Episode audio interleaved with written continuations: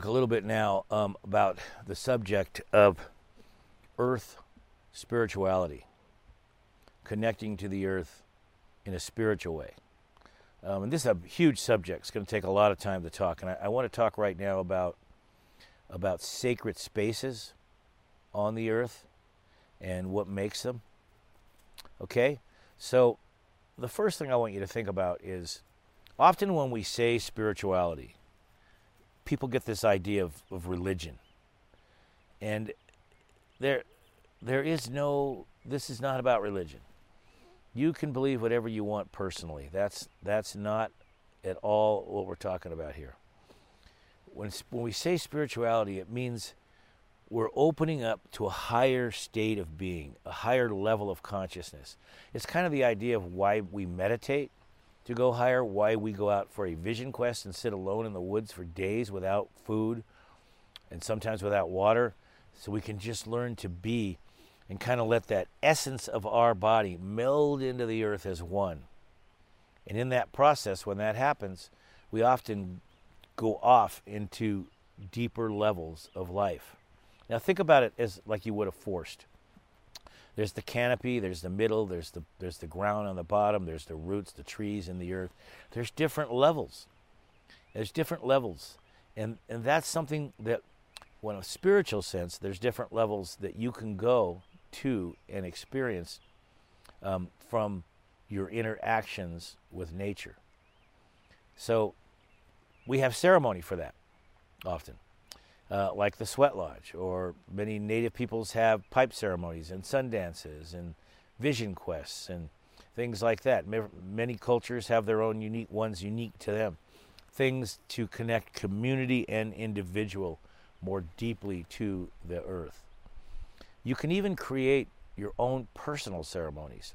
Like one of the things I often tell the kids here in the school is at the end of every trip, go out and offer gratitude to the earth, to the land, for supporting you to go deeper in your work with the earth.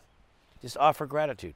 Just the art of offering gratitude, just the act of it, creates a spiritual element, a spiritual feeling that opens the heart and allows the heart to reach out and grab onto the earth and all the things in it the trees, the plants, the animals and bring them into you. It creates a connection. When human beings come from love, when we're truly come from love of something, we are at our finest. If we were able to look in a mirror at those moments, we would see us at our best. And when we are at our best coming from love, there is nothing that can stop us. Now, different realms of existence, you don't have to do them. You can stay in the physical world and enjoy that immensely for the rest of your life, and that's perfectly fine. But being humans, being curious, we want to go deeper. We want to go deeper. So you stop and you look at a tree, for example. You stand before it. You create a sense of wonder by letting your eyes wander up and down that tree. You go into the cracks and the crevices. You imagine the roots. You start to open your heart to it. You start to literally fall in love with it. You appreciate it for all the things that you know it does that we've been taught by science. For example, an old growth tree, a massive old growth tree, can literally be the home for 100,000 living beings. And then you stop and you look kind of wide open eyes, kind of almost misty wide open eyes, and you ask the tree if you can grok it. Now, grokking is a term that is connected to empathy which is a uniquely human gift. And when we grok something and experience empathy, we're, we're asking the being, the tree in this case, and it can be anything, we're asking it to let us become it and experience the world from its point of view. When we do this, everything changes. Everything changes when we do this. It's, it's, we go into the being, we see the world from its point of view, it changes the way we look at everything forever. This is truly a humbling thing to do. And it's another way of saying to the earth, I care so much about you. I am so in love with you and connected with you, whatever it is, the tree, that I am willing to put my consciousness aside and join you on your journey. I am more interested in you than I am in doing things that create separation. And that allows the tree to open up and meet you, and you meet the tree. And then the magic happens, as we like to say. The magic happens. Now, on any of these kind of things, and I'm going to talk about this subject a lot over the next period of time in these talks. Anytime you do this, and it, uh, anytime you do this, you, you've, you've got to realize that it's going to change you forever. Each new relationship you build up is going to take you a little deeper and a little deeper and a little deeper. There's no end to how deep you can get. I suppose you could be so blissed out that all you can do is walk around and wonder and roll around on the ground and be completely ineffective. I don't know. I have I've gotten to that point before. I used to go to my most sacred place as I started this conversation about sacred, called Roosevelt Lake in the Sierra Nevada. And it used to be what I would call my pilgrimage place. It was at 10,000 feet. It was below a mountain called Mount Conness, almost as big as Shasta. and I would go there, backpack there. I've been there probably over 26 times to deeply reconnect to the earth. It's a place that I called it my pilgrimage place. And you may want to find these places for you. My land in Shasta is, I live on it. It's now a pilgrimage place. I love it so much. Sometimes it's hard to even get me to leave it. But it could be Mount Shasta. It could be a sacred little meadow. Um, but it's a place that you go back to over and over again, each time letting it take you into the earth, letting that kind of physicalness of yourself go away, and you just become like this spiritual being wandering around on the land. Pilgrimage places, religions have had them for years where they go and have pilgrimages. You could do the same in nature. You know, often we get into this trap where where we think we're gonna we want to go to as many places as possible, and if we've been somewhere, we say to ourselves, We've been there. Well, really? Really? I don't think so.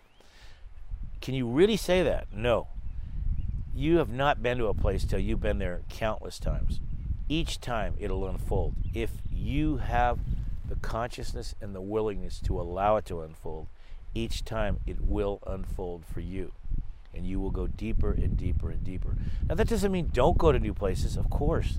Go to do both. Don't limit yourself, but have your pilgrimage places that you go to. The other thing about this you got to go alone. It's great to go with people. It's great to have relationships with people in nature, and that should be included too. But there's nothing like going alone into the woods. Go for a walk alone. Get off the trail. Wander. Wander in wonder. I like to say, wander in wonder. Wander in wonder. And get giddy. And you will, hey, your soul will be fed. This is what we call soul food. My book I wrote about my life growing up in nature, it's called Growing Up with a Soul Full of Nature. Your soul will be filled up. And when your soul fills up with wonder and connection, you get great ideas, you feel the earth more, and you it motivates you to do more and in different ways. It helps keep our earth healthy and your life healthy your life will be more healthy if you allow the earth to be a spiritual teacher for you. If you allow the earth to unfold for you in a way that shows you the meaning of life. This can all happen. You could do it all with a tree. You could do it all with Mount Shasta. Now, going back to the beginning of this conversation, sacred places. Mount Shasta is one.